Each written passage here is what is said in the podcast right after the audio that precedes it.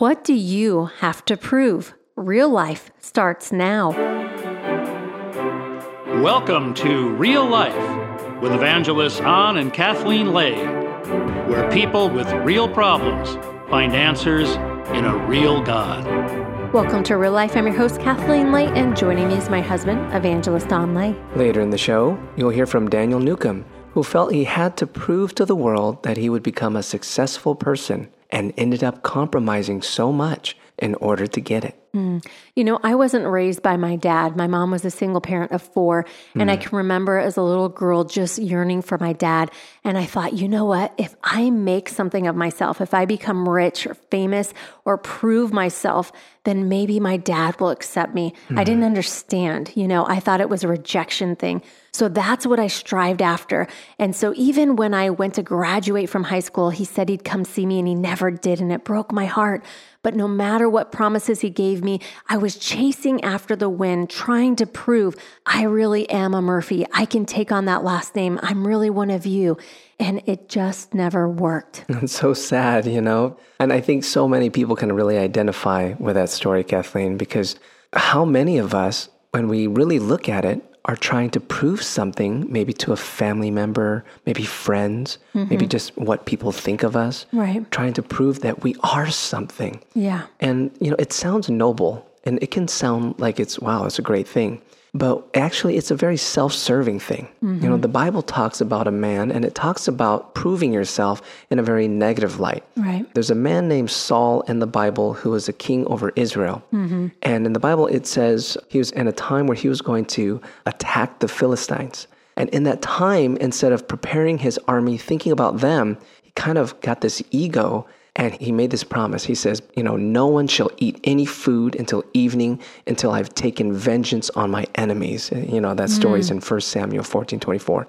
Basically, instead of feeding his army, instead of taking care of other people, he kind of steps on them right. in order so he can achieve something that will fulfill and prove himself. Mm. And how many times when we're proving ourselves, without realizing it, we're stepping on other people. It's so true because you start looking at yourself and am I measuring up and what am I doing to get where I need to go and how can I prove myself? And, you know, we're keeping our eyes on our own belly button, which can mm. make us pretty dizzy. And so it's a very difficult situation for people because you'll never feel that you amount to enough for that person because you may not ever get the response you're looking for. No, exactly. And so that's why the Bible calls us to live not a self focused life, but a God focused life. Mm. When we're living surrendered to Jesus Christ, man, there's so much freedom. And you found that freedom yeah, too, so didn't you? So when I gave my life to Jesus, everything changed because I knew that I had a Father in heaven and I didn't have to prove myself because He created me. And so if you're listening, don't you worry about it yourself. Know that God loves you. You don't have to prove a thing, you're accepted by Him. Let's hear from Daniel Nucum right here after the break. Real life is made possible by people like you. We'd like to take this opportunity to sincerely thank you for your generous support. We couldn't do it without you. May God bless. Welcome to Real Life. I'm your host, Kathleen Light, and joining me is my husband, Evangelist An Lay. Hello, everyone. And joining us is Daniel Nucum. He was the youngest of 10, and he grew up being made fun of. He had clubbed hands, wrists, and walked crooked. He felt very inferior until he became a businessman and thought he had it all until everything fell apart. And we're going to hear from him right now. Daniel, welcome to the show.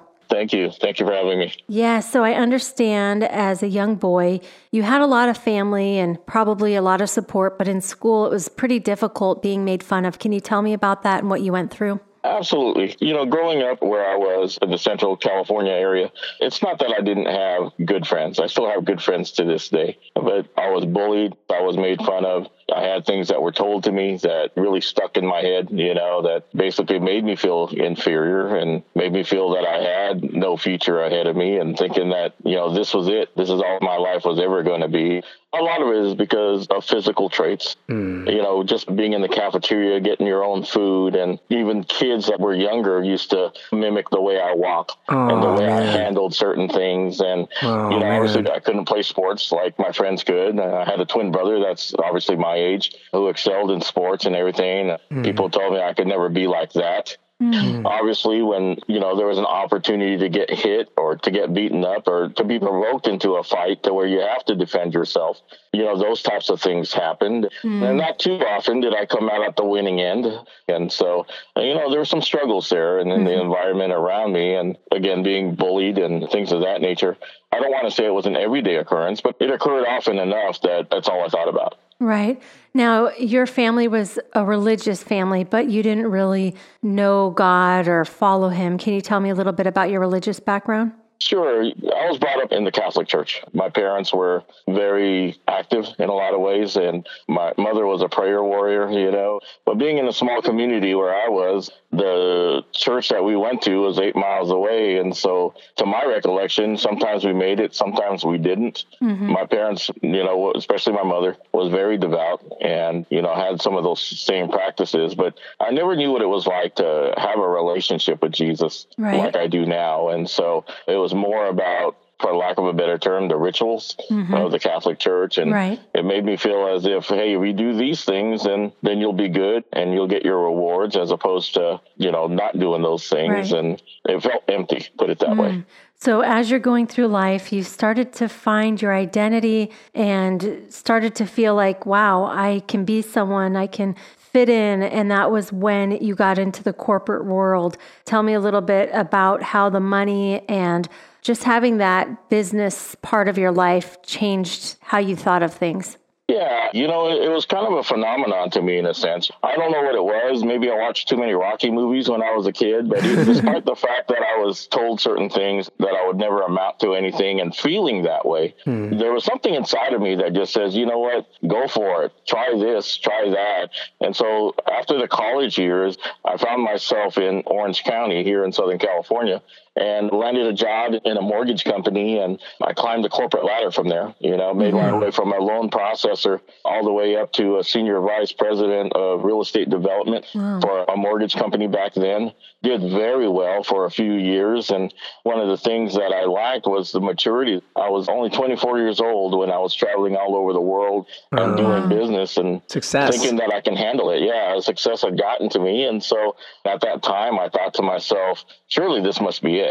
You know, mm. those naysayers when I was a kid back in that same old hometown, I proved them wrong. And right. I had that I have arrived attitude. And really, that's the life I lived for quite a few years, not understanding the responsibility of it, not understanding what that really was supposed to look like, even right. though I've arrived there already. And mm. I experienced some freedoms I've never had before.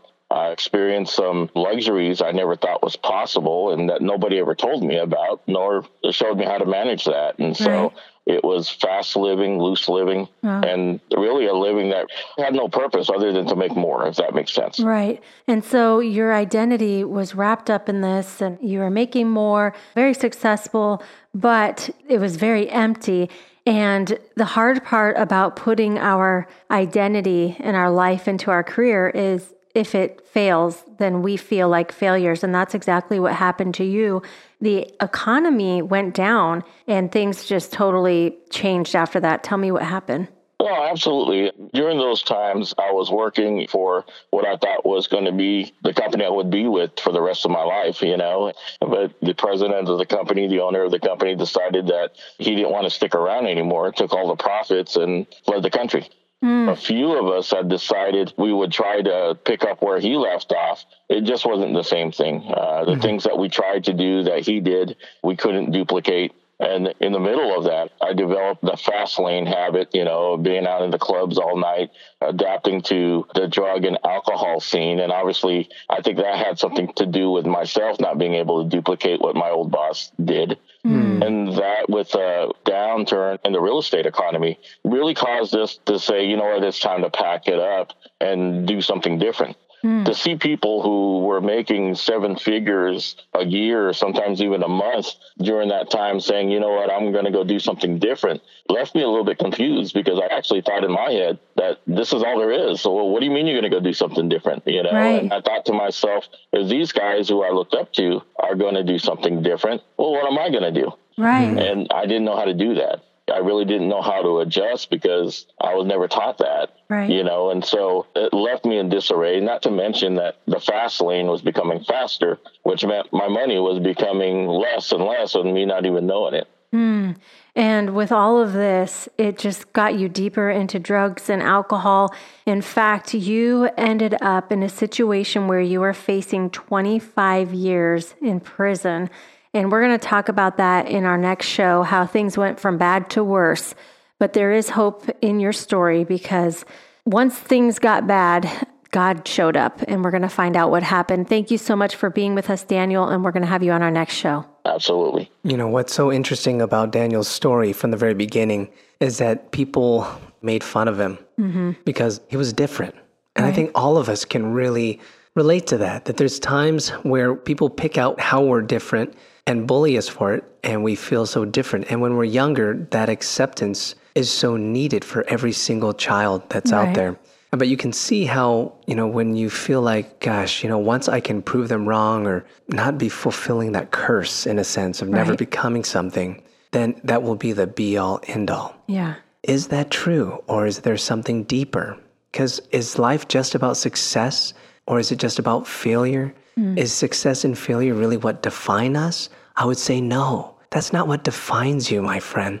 There's only one who can define you, and that's your maker. God is your maker, He loves you, and He defines you as something so wonderful and beautiful as His very child.